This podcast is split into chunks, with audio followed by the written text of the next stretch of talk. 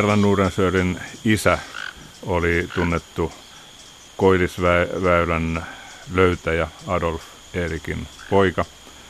Ja hän teki tämän äh, tunnetun matkan äh, tuolta Pohj- Pohjanmereltä Tyynellä valtamerelle Veeka-aluksella ja sai siitä maailman mainetta. Ja tämä äh, Adolf e- Erik, niin hän oli naimisissa Anna-Maria Mannerheimin kanssa ja sitä kautta voidaan kertoa, että Erland oli Man, Mar, Marsalkka Mannerheimin serkku. Ja Marsalkka Mannerheim nuorempana miehenä niin teki tunnetun tutkimusmatkansa pitkälle Aasiaan, aina Kiinaan saakka, ja kuului tähän samaan retkeilijä, löytöretkeilijä sukuun. Myös Erlandin serkku Otto oli itse asiassa se henkilö, joka hänet innoitti ensimmäiselle matkalle Etelä-Amerikkaan, sillä Otto oli tehnyt sinne jo aikaisemmin matkan ennen muuta maantieteilijänä.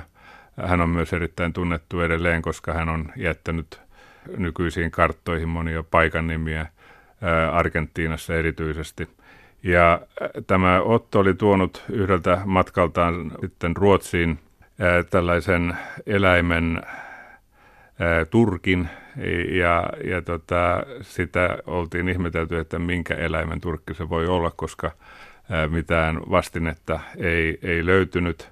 Ja sen vuoksi sitten Erland päätti Oton innoittamana lähteä tutkimaan, että minkä ihmeen eläimen – Turkki oli kysymyksessä ja myöhemmin ilmeisesti selvisi, että kysymyksessä oli jo sukupuuttoon kuollut jättiläislaiskiainen.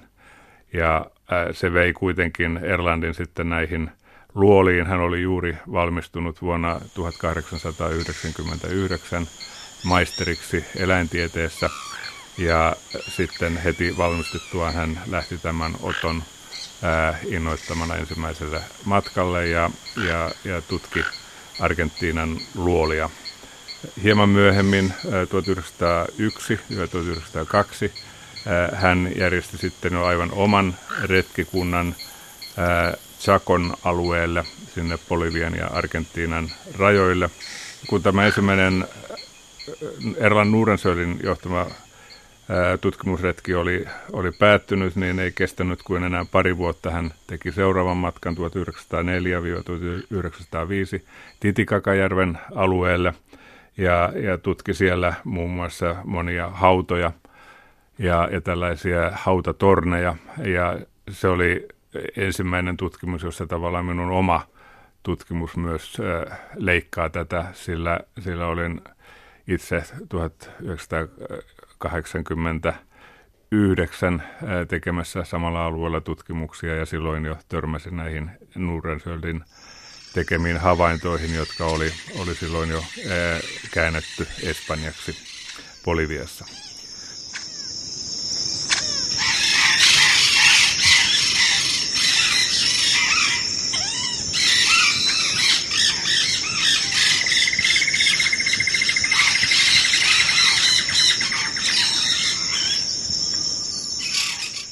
Erand Nudensöldin isä oli siis A.E. Nudensöld, tämän koillisväylän löytäjän ja läpipurjehtijan pojasta. Puhutaan, hän syntyi 1877 ja kuoli lähes 55-vuotiaana 1932, mutta hänen syntymäpaikkansa ja kuolinpaikkansa ovat Ruotsissa. Niin kuinka suomalaisena latinalaisen Amerikan tutkimuksen professori Martti Pärssinen pitää meidän Erlantia? No tietysti tässä on minun näkökulmastani kysymys siitä, että Nurensöldin suku oli suomalais-ruotsalainen. Ja Erland Nurensöldin sekä isä että äiti olivat syntyneet Suomessa ja joutuivat poliittisten ongelmien vuoksi muuttamaan Ruotsiin siinä aikana, kun Suomi kuului osaksi Venäjän suuriruhtinaskuntaa. Ja sitä kautta kuitenkin hänen tavallaan niin kuin geeninsä ja, ja lähtökohtansa on, on puhtaan suomalaisia. Ja sitten tietysti hän teki ruotsalaisena sen uransa, mutta voimme kuitenkin todeta, että tietyssä mielessä hän oli Ruotsin suomalainen. Ja, ja ilman muuta voimme ottaa osan tästä kunniasta. Täytyy myös muistaa, että hän oli meidän Marsalkka Mannerheimimme serkku. Erlanti siis syntyi 1877 ja isä purjehti Koillisväylän 1878-79 ja pieni vauva kasvoi kotona sillä aikaa, kun isä oli jäissä kiinni Siperian pohjoispuolella ja tuli sieltä sitten aikanaan, niin kuinka suureksi tai minkälaiseksi tiedetään kuuluisen isän ja tutkimusmatkailija pojan Erland Nudesöldin välit ja heidän keskenäinen vaikutus omassa elämässä? Itse asiassa hän ei kovin paljon kerro tästä asiasta omissa muistiinpanoissaan ja, ja kirjoissaan. Täytyy tavallaan vertailemalla todeta, että vaikutus on ollut tavattoman suuri. Ja siihen tietysti myös on vaikuttanut se, että hänen isänsä keräsi valtavan suuren kirjaston. Siinä kirjastossa, joka myöhemmin ostettiin Helsingin yliopistolle – niin siellä on yli 20 000 karttaa, jotka on tehty ennen vuotta 1800. Siellä on myös valtavasti vanhoja kronikoita, lähteitä myös Etelä-Amerikasta. Ja näin ollen Erlandilla on, on ollut käytössään ää, valtavan hyvä oma kirjasto. Ja sen lisäksi niin hänen matkastaan tehdyt matkakertomukset ja sitten tieteelliset artikkelit osoittavat, että Erland pystyi tekemään äärettömän tarkkoja karttoja. Ja se oli jo perintöä sitten hänen isältään, joka teki myös äärettömän tarkkoja karttoja sieltä Koillisväylältä, jotka ovat vieläkin monen kartan pohjana. Ja esimerkkinä voisin mainita, että kun Erland Nudensöl ensimmäisenä tiedemiehenä löysi Inkaljaktan rauniot Bolivian Pokonan läheltä, läheltä Kotsapampaa, niin hänen tekemänsä kartta hyvin lyhyessä ajassa on edelleenkin kaikista paras, mitä on olemassa. Vaikka siellä on ollut monta retkikuntaa sen jälkeen, ne ovat yrittäneet tehdä parempia, mutta olen itse käynyt paikalla ja todennut, että edelleenkin tämä Erlandin tekemä kartta on kaikista tarkin.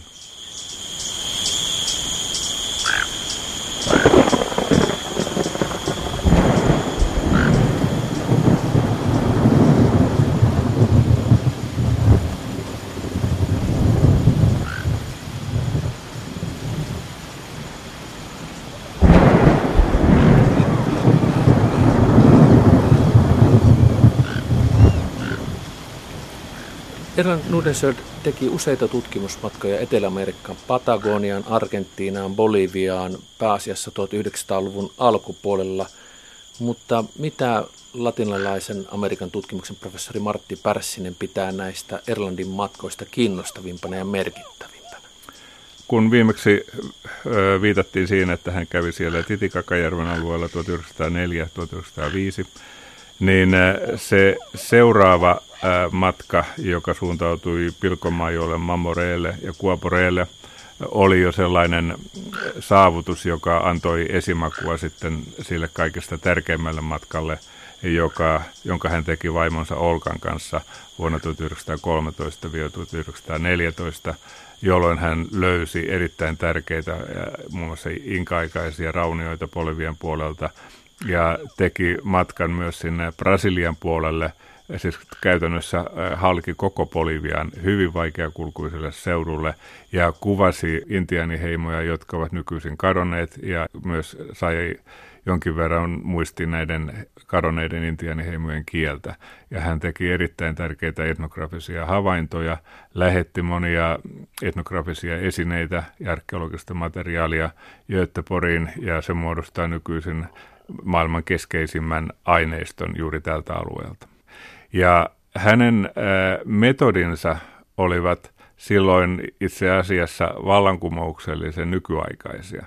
Tietääkseni hän oli ensimmäisiä kansatieteilijöitä ja antropologeja, jotka olivat oikeasti näiden heimojen parissa, tekivät samoja asioita, mitä, mitä tarkkailtavat heimot, ja hän teki silloin tällaista osallistuvaa etnografiaa, ja, ja se on nykyisinkin tavallaan tällainen malliesimerkki, miten etnografiaa pitää tehdä. Ja Erlan Nuurensöl oli, jolle ensimmäinen, niin ainakin ensimmäisiä maailmassa, joka sovelsi tällaista mallia.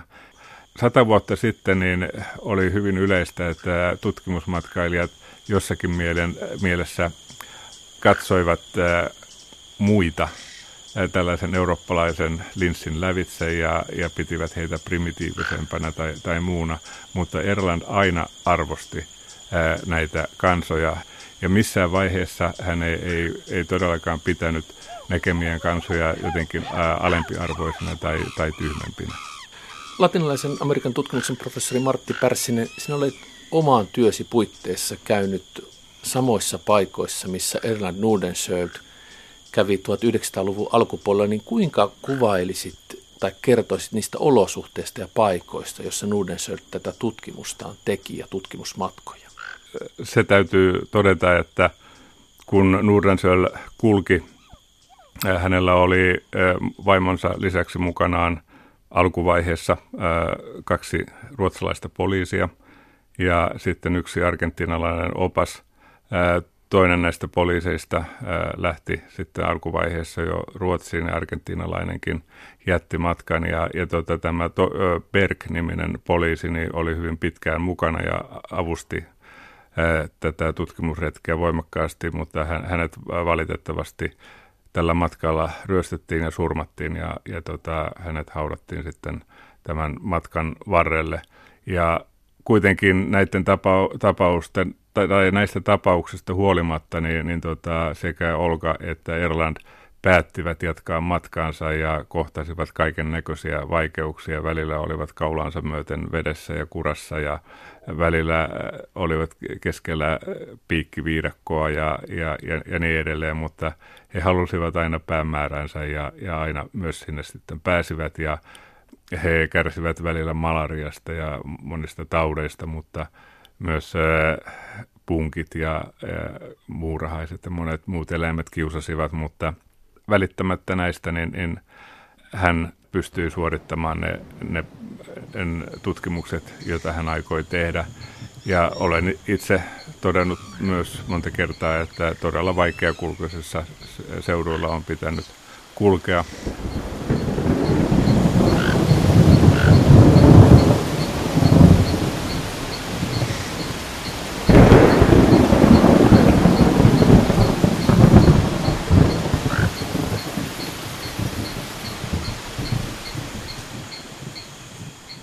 Teidän tutkimuksenne ja tienne ovat kohdanneet siis viidakossa, mutta missä ne ovat kohdanneet tieteen puolella? Itse asiassa yllättävän monella kohtaa, äh, nimittäin kun aloin oman urani historian tutkijana, tein väitöskirjani Inkavaltiosta, niin enemmänkin olin seurannut Rafael Karstenin uraa, joka oli kirjoittanut mainion kirjan Inkavaltiosta 1930-luvulla. Mutta myöhemmin tehdessäni töitä erityisesti Boliviassa, niin olen törmännyt Erlan Nuurensöldin tutkimuksiin tämän tästä. Ensimmäinen merkittävä kerta oli se, että kun Erlan Nuurensöl oli löytänyt hyvin merkittävän Inka-raunion, Inka-vasi nimeltään La Lacunilla-nimisestä paikasta tuolta Andien ja Chakon välimaastosta. Ja sattumalta löysin itse Intian arkistosta Seviljasta enemmän tietoa tästä linnoituksesta ja huomasin, että itse asiassa se oli kolmen linnoituksen ketju. Ja myöhemmin sitten äh, lähdimme Ari Siiriäisen kanssa tälle seudulle katsomaan, että löytyisikö ne kaksi muutakin linnoitusta. Ja itse asiassa löysimme ne. Yksi oli nimeltään Kuskotoro, ja joksi itse asiassa Erran Nuurenseura kuvitteli tätä Inkawasia ja sitten kaksi muuta olivat Injao ja, ja sitten tämä Erlan Nuurensöllin löytämä kolmas linnoitus. Eli hän oli hyvin lähellä totuutta, mutta sitten tarkemmissa tutkimuksissa kävi ilmi, että kysymyksessä on kolmen linnoituksen ketju. Myöhemmin muun muassa sitten, kun myös professori Ari Siiriäisen kanssa, joka on jo edesmennyt, teimme tutkimusta Riveraltan seudulla siellä Bolivian ja Brasilian rajamaastossa ja löysimme merkittävän inkalinnoituksen, niin totesimme, että Erlan Nurensöl oli kulkenut vain viiden kilometrin päästä paikasta, mutta hän ei ollut silloin sitä löytänyt, mutta huomasimme, että olimme todella lähellä taas, taas samoja seutuja. Ja, ja myöhemmin muun muassa, kun sitten olen perehtynyt tähän Mohosin alueeseen ja Pauren alueeseen, eli tänne eh, Savani-alueeseen, jossa on, on pitkiä tulovesijaksoja, niin tota, myös siellä Eran Nurensöl oli tehnyt erinomaisen hyvää työtä ja hän oli eh, yksi ensimmäisistä tiedemiehistä, joka oli vakuuttunut, että tämä Bolivian ylä, pohjoisosakin oli aikanaan ollut eh, hyvin tiheästi asuttu. Ja ää, tätä käsitystä ei silloinen tutkimus juurikaan tukenut, mutta nyt 2000-luvulla niin, niin tämä kysymys on noussut uudelleen esiin ja, ja tavallaan hänen löytönsä on noussut aivan uuteen arvoon, koska olemme löytäneet nyt lisätodisteita siitä, että todellakin myös sademetsäalue on ollut asuttuna tuhansia vuosia ja sieltä on löydettävissä monenlaisia merkkejä maanviljelystä ja myös tiejärjestelmistä. Tutkimusmatkailija ja tiedemies Erland Nudensöld oli tavattoman tuottelias mies myös kirjallisesti, niin mitä sanot hänen tuotannostaan, mitkä ovat kiinnostavimmat tai keskeisemmät osat? Minulle tulee ainakin mieleen erittäin hieno monisatasivuinen kirja, jonka voisi suomentaa suurin piirtein niin, että tutkimusta ja seikkailua Etelä-Amerikassa. Juuri tämä tutkimuksia ja seikkailuja Etelä-Amerikassa – on sellainen kirja, jossa on erittäin paljon kansatieteellistä informaatiota. Siinä kerrotaan myös näistä löydetyistä inkaraunioista, inkaljaktasta ja inkavuasesta. Inkaljaktaa voisi jopa verrata Machu Picchuun. Jos Machu Picchu ei olisi samanaikaisesti löytynyt, niin olisi, on mahdollista, että Inkaljakta olisi saanut samanlaisen aseman, koska se on, on erittäin hyvin säilynyt ja, ja vieläkin ää, se, se on niin vaikea kulkuisella seudulla, seudulla, että sinne ei juurikaan ole turismia, mutta on, on ihan varma, että tulevaisuudessa se tulee olemaan hyvin merkittävä tutkimuskohde ja Erlan Nuurensöydelle kuuluu kunnia sen, sen löytämisestä.